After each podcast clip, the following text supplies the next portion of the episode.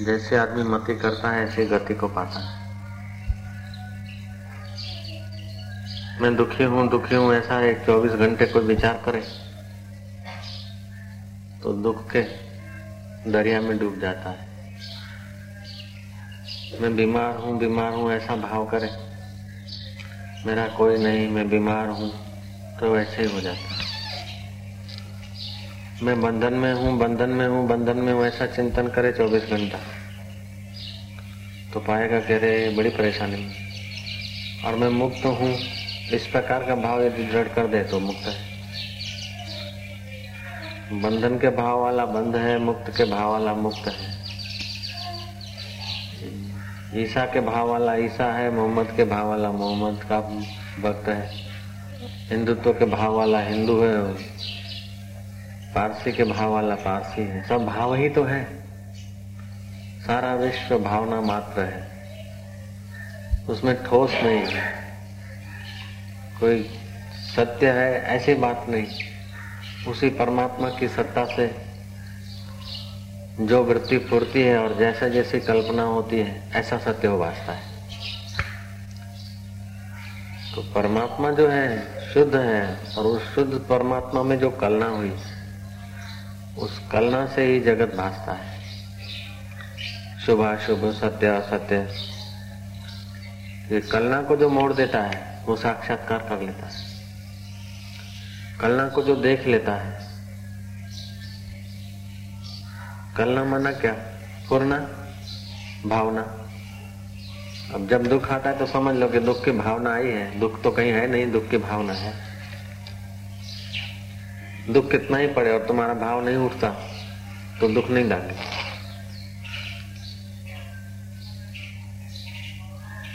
अस्पताल में कितने ही लोग मरीज़ मर रहे हैं, सड़ रहे हैं, गल रहे हैं, चीख रहे हैं।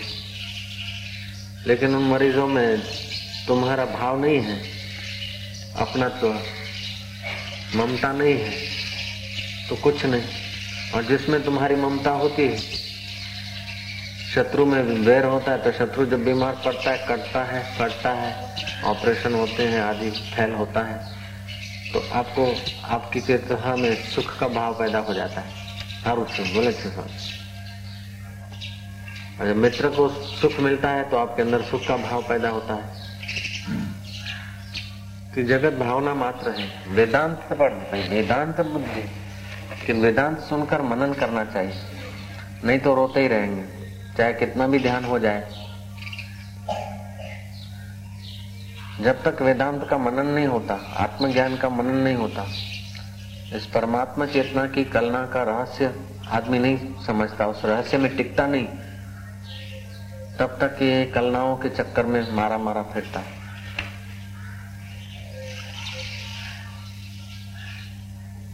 और ये कलनाएँ मोह से, राग से, अविद्या से, अविद्या सारे दुखों का अनर्थ है अविद्या। जो विद्यमान है, उस परमात्मा को न देखने दे और अविद्यमान में कलना पैदा हो जाए। इसका नाम अविद्या जरा ऊँची लेवल का है थोड़ा। ये समझे बिना परम शांति के द्वार नहीं खुलते। तो जगत पूर्णा मात्र है और जैसा जैसा पूर्णा करते हैं, ऐसा सत्य उभारता है। लीलावती का पति फुरना कर रहा है युद्ध होने का। और उसका शत्रु और उनकी युद्ध हुई।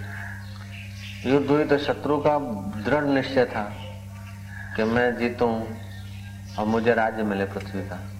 लीलावती का पुरुष पति का विचार था, ठीक है, जीत लेंगे, नहीं तो भगवान के पास जाएँगे। तो उसके संकल्प में, उसके पुण्य में थोड़ी दृढ़ता कम थी। तो जिसके संकल्प में दृढ़ता कम थी, वो हार गया और जिसमें दृढ़ता ज़्यादा थी, वो जीत गए। लीलावती रोई और सरस्वती देवी प्रकट हुई, उपास्य देवी। देवी को पूछा कि, मैं तुम्हारी पूजा करती हूँ, फिर भी मेरा पति क्यों चला? कि उसकी भावना ऐसी थी। शत्रु की अपेक्षा उसकी भावना यहाँ रहने की कम थी, शत्रु की ज़्यादा थी।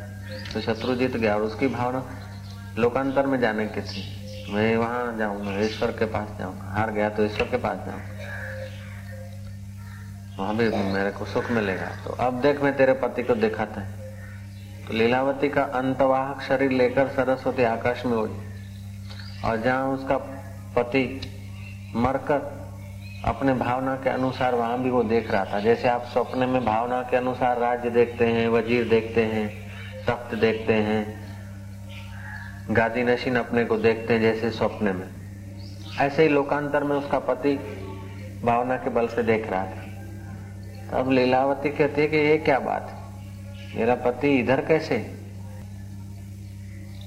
और ये सब वज़ीर और उनके इधर उधर के जय घोष करने वाले।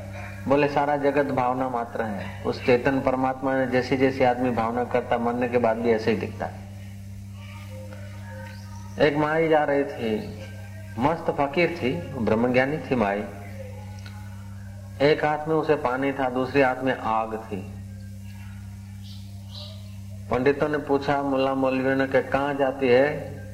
उसने कहा कि, मैं जाती हूँ तुम्हारे स्वर्ग को आग लगाने, तुम्हारे बिस्त को आग लगाने जाती हूँ और तुम्हारे दोजक को जरा पानी छाट के ठंडा बनाने जाती हूँ। बिस्त को आग लगाने जाती हूँ और दोजक को शीतल करने जाते हूँ। मतलब वो फकीर, मस्त फकीर थे कि तुम्हारा भावना में ही बिस्त है और भावना में ही दोजक है। तो इन दोनों को, जो दोजक की भावना है, दुख की भावना है, उसको पानी डालकर हटाती हूँ और जिसमें सुख की भावना है, उसको आग लगा के पूरा कर देती हूँ। भावनाओं से हम भ्रमित हो रहे थे। मैं स्वर्ग में जाऊँ, फ़िल्म में भी तो भावना होती है। तब मज़ा आता है। हा हा हा। हा हा हा हा। भावना होती है तभी मज़ा आता है। दुराचार में भी जब कुभाव होता है, तब मज़ा आता है। सदाचार में स्वभाव होता है, तब मज़ा आता है। और मौन में भी, एकांत में भी जब समझ का भाव होता है तो एकांत में मज़ा आता है। पापी आदमी को मज़ा नहीं आएगा। ना समझ आदमी को मौन में मज़ा नहीं आएगा। शरीर से तो चुप रहेगा, फिर भी मन से तो चलता रहेगा। तो मन के चलन को जो देखता है, उसका मन रुक जाता है। भोला बाबा कहते हैं, मन मार देता धीर सो भवबंद से छुट जाए। जो मन को मार देता है, मन के कल्पनाओं को, संकल्पों को हटा देता है, संकल्पों को देख के, संकल्पों से अपना पिंड छुड़ा देता है। वो तर जाता है। बाकी तो कोई ईसा की भावना से, ईसा का भगत है, कोई राम की भावना से, राम का भगत है, कोई देवी की भावना से, देवी का भगत है, कोई झूलेलाल की भावना से, झूलेलाल का भगत है, कोई विषयों की भावना से, विषयों का भगत है।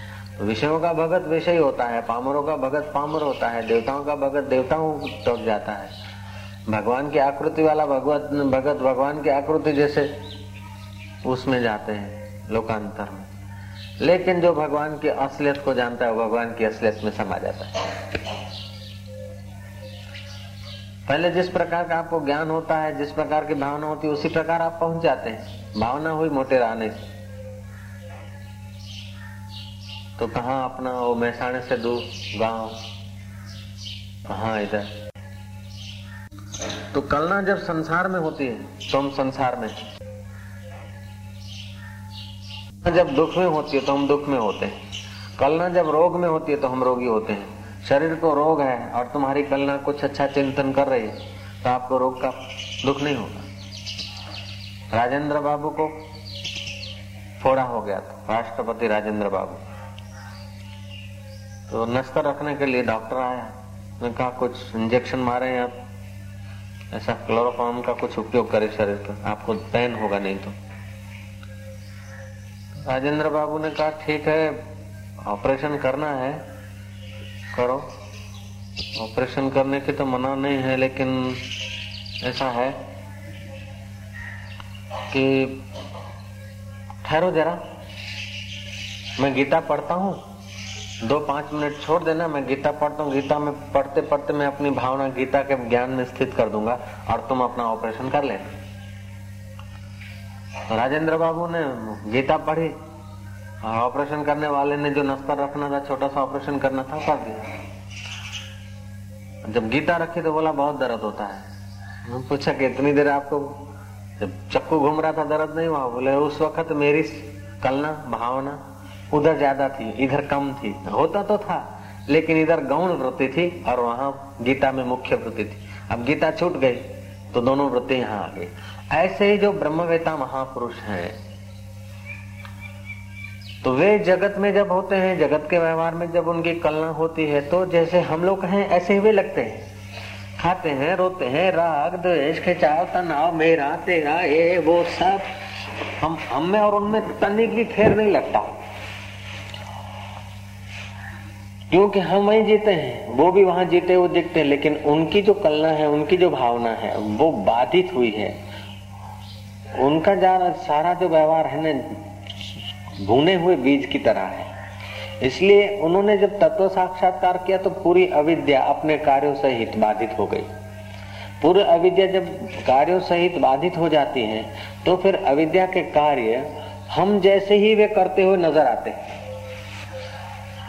हो सकता है कि हम देखें तो उनमें आरोप भी करें कि हमारा मन એમનામાં શું ફેર અમારા એમના કરતા અમે થોડા હારા છીએ ऐसा भी लगे जैसे घाट वाले बाबा हैं तो खान पान में थोड़ा अशुद्धि दिखती है तो लगता है साधक को कह रहे ठीक है बाबा जी तो ज्ञानी तो है लेकिन इनसे तो वो फलाना वो फलाना महाराज जो है बड़े अच्छे पवित्र रहते ऐसा ठीक है लेकिन उनके लिए सारा जगत बाधित हो जाता है, सारा जगत अविद्या का कार्य हो जाता है। तो अविद्या का कार्य होने के नाते उनकी गौण वृत्ति और मुख्य वृत्ति, दोनों वृत्ति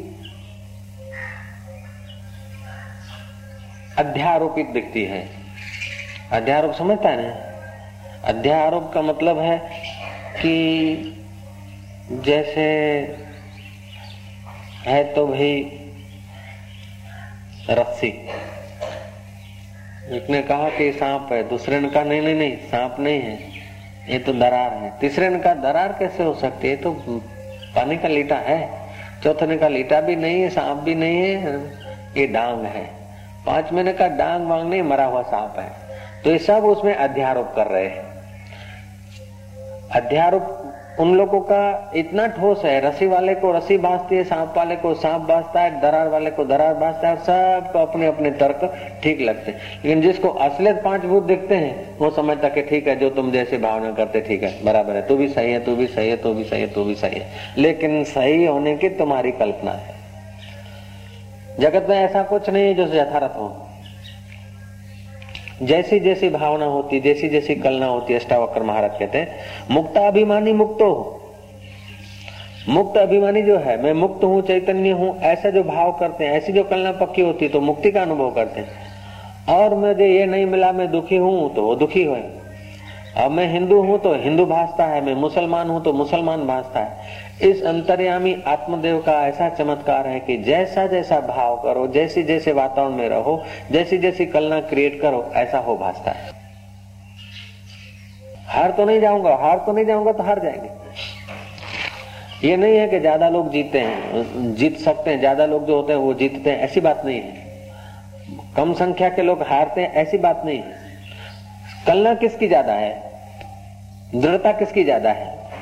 जिनकी दृढ़ता ज़्यादा है, वो जीतते हैं, और जिनकी दृढ़ता कम है, वो हारते हैं।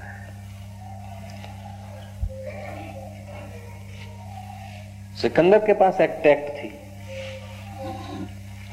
जर्मनी के सड़कों पर लोग घूम रहे हैं। अपने आदमियों को भेजा के, देखो, जवान कैसे घूम रहे हैं?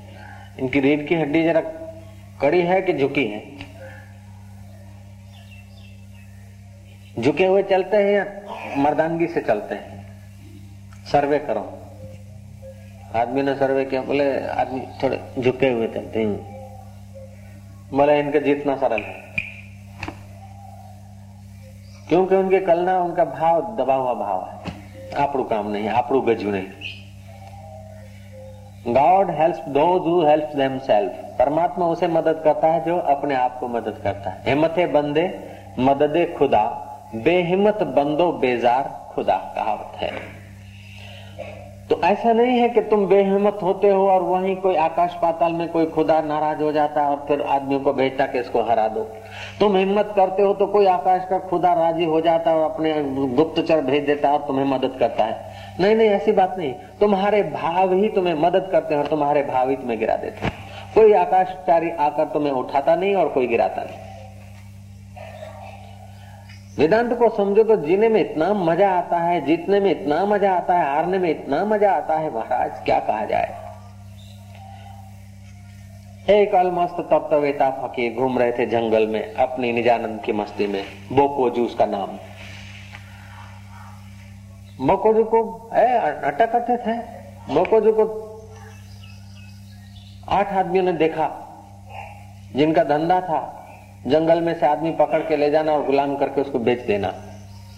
मनुष्य हरण अपहरण करते थे।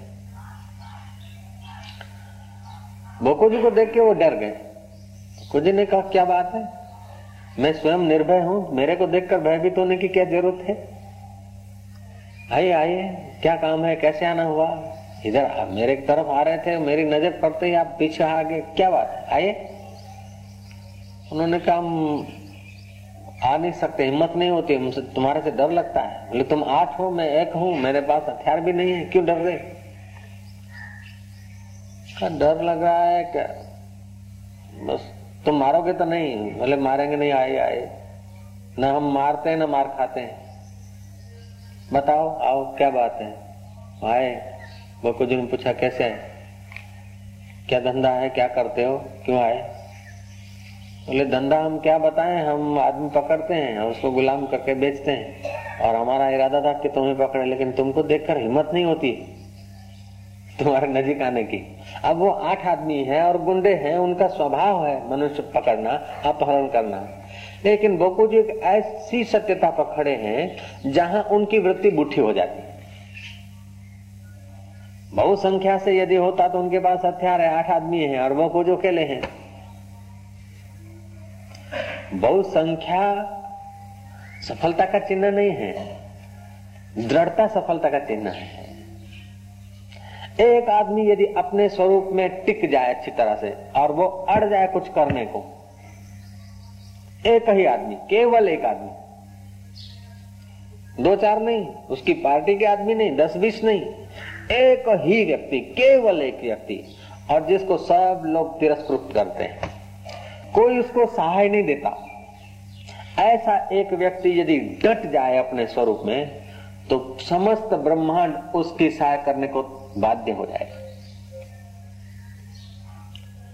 सारे दुनिया के लोग उसके पक्ष में होने को बाध्य हो जाएँगे। पहले हिलाएँगे, अब हिला नहीं तो मैं डट जाने को कहता हूँ। हिला नहीं तो सारा संसार उसको सहाय करने को बाध्य है। भोग में न हिला स्त्री में न हिला, धन में न हिला और अपने असूल पर अडिग रहा तो दुनिया उसकी हा में हा मिलाने को बाध्य होगी ही। लाचार होकर उनको सहयोग देना पड़ेगा। कथा आती है पंचदशी में।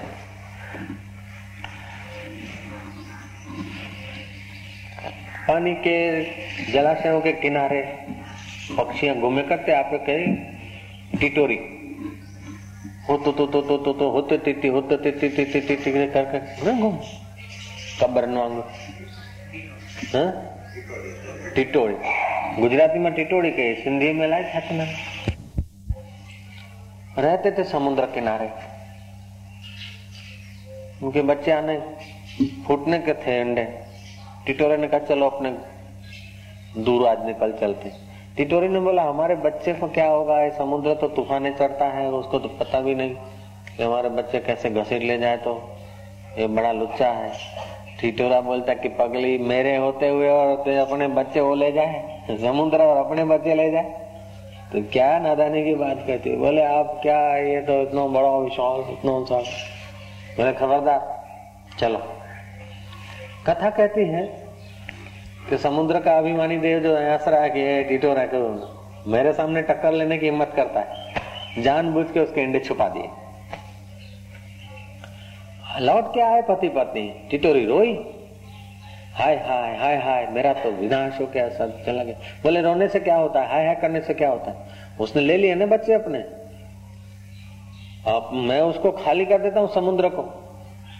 बच्चे ले लूँगा तो क्या डरते तिनखा उठाया और भरा समुद्र में से ऐसे चौंच में कैसे उठाया खारा पानी? तो तिनखे में समुद्र का पानी थोड़ा उठाया और दूर फेंक के आया। दो चार बार किया, पत्नी कहती कि ऐसे भी कोई समुद्र सुख सकता है? आप क्या कर रहे हैं? बोले तो मेरे संकल्प में आड़ मत दे। तो यदि मेरी अर्धांगनी है तो मेरा सहयोग कर नहीं तो दूर भाग। दो चार बार उलेटा पत्नी चालू हो गई। पक्षी आए, घूमे, मज़ाक किया कि क्या करते पागल? कहाँ समुद्र, कहाँ तुम? जरा समझ के तो करो, अकलमंदी तो करो, बोले, अकलमंदी यही है कि अपने संकल्प करो नहीं और करो तो फिर हटो नहीं। यही अकलमंदी है। दूसरी कोई अकलमंदी नहीं है।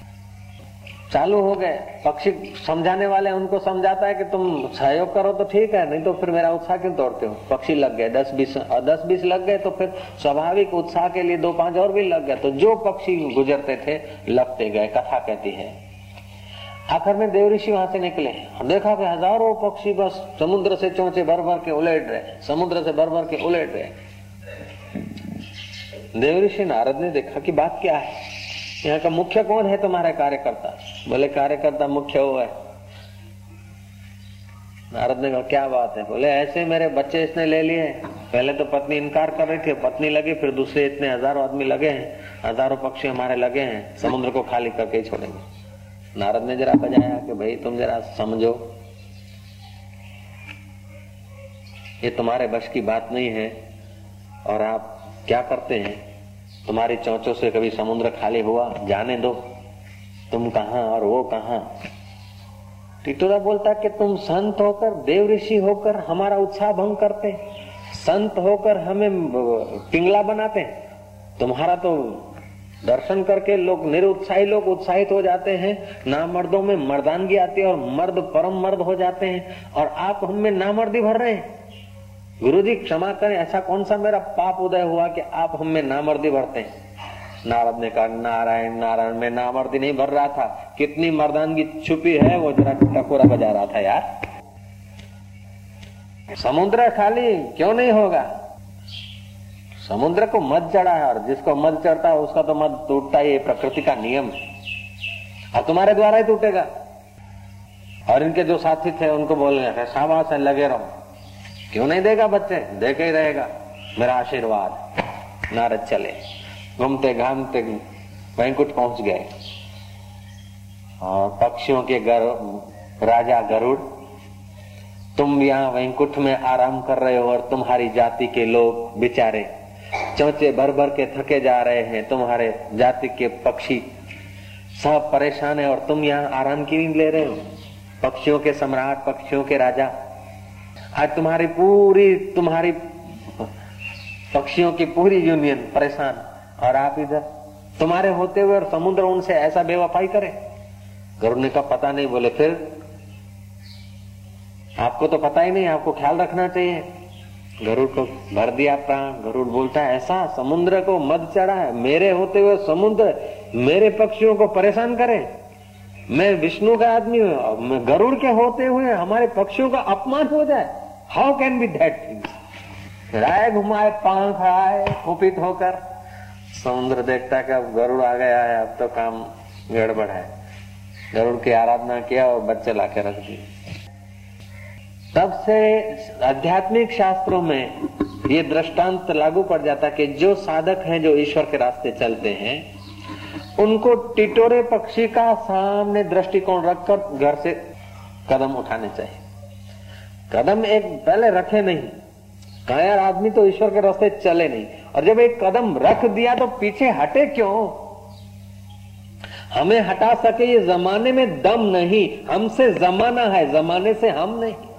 जमाना जड़ है हम चेतन है जमाना परिवर्तनशील है और हमारा आत्मा शाश्वत है शाश्वत के नाद के साथ परिवर्तन को अपना परिवर्तन करना ही पड़ेगा nothing is impossible everything is possible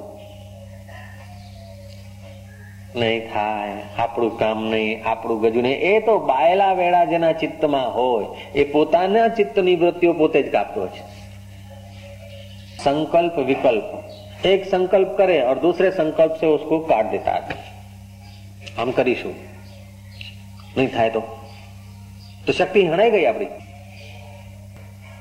ऐसे बद्ध का जो अपने को बंधन में मानता है वो बद्ध है जो अपने को मुक्त मानता है मुक्त है जो अपने को हिंदू मानता है हिंदू है वो मुसलमान मानता है मुसलमान और यही कारण है कि मरने के बाद हिंदू को स्वर्ग दिखता है मुसलमान को विस्त दिखता है हिंदू को नरक दिखता है और मुसलमान को दोजक दिखता है। हिंदू को अप्सराएँ दिखती है और मुसलमान को हूरें दिखती है।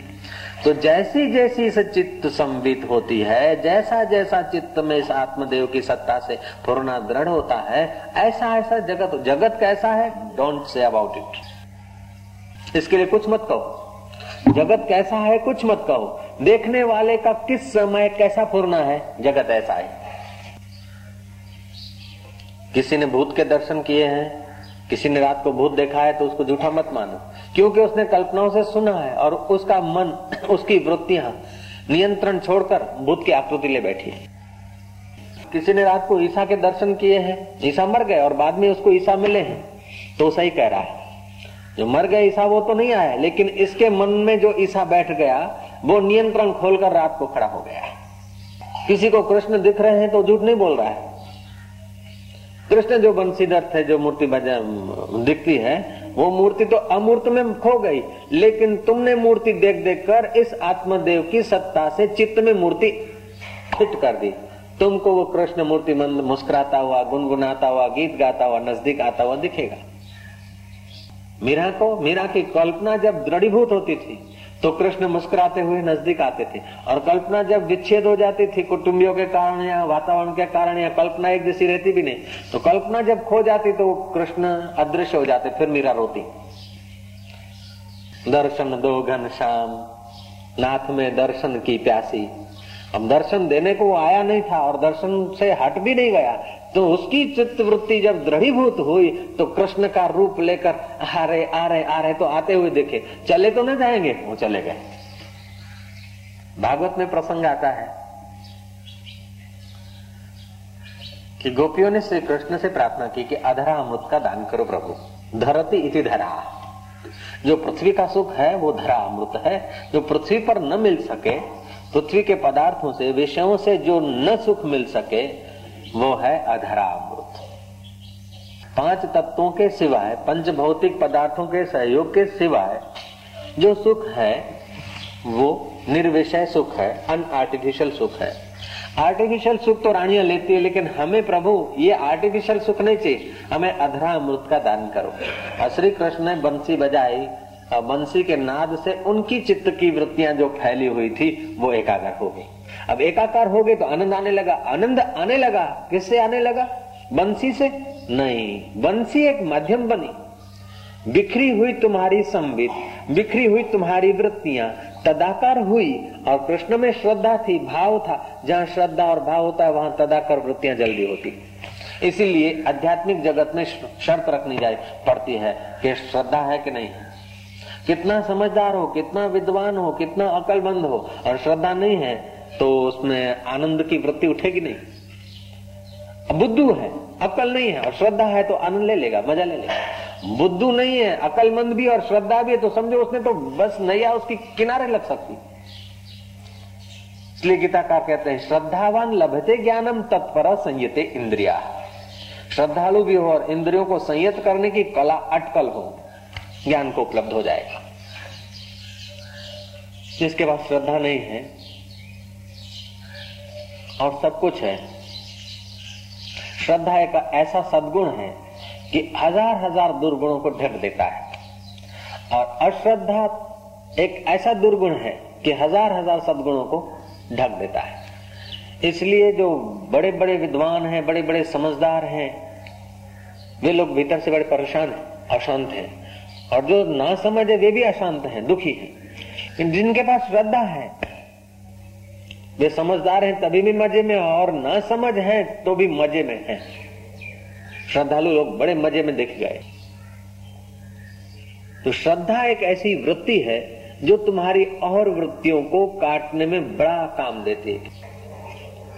कृष्ण बजा रहे हैं, बंसी, आहा आहा आहा। आहा मैं तारू मारू एनु तेनु બધું ભૂલાઈ ગયું कृष्ण बंसी बजा रहे और हम सुनेंगे और फिर वहां पहुंचेंगे कृष्ण के साथ रास करने का मौका मिलेगा आहा जिन ग्वाल और गोपियों में श्रद्धा थी आहा थी उनको वो बंसी सुनाई पड़ी भागवत कहता है दूसरों को नहीं सुनाई पड़ी कृष्ण ने कहा जो मेरे प्यारे होंगे जो मेरे भक्त होंगे जिनको बंसी सुनाई पड़ेगी वो आ जाएंगे तो जिनमें श्रद्धा थी, उनके ही कानों ने बंसी का नाद सुना और जिनमें श्रद्धा नहीं थी, उनको सुनाई नहीं पड़ा।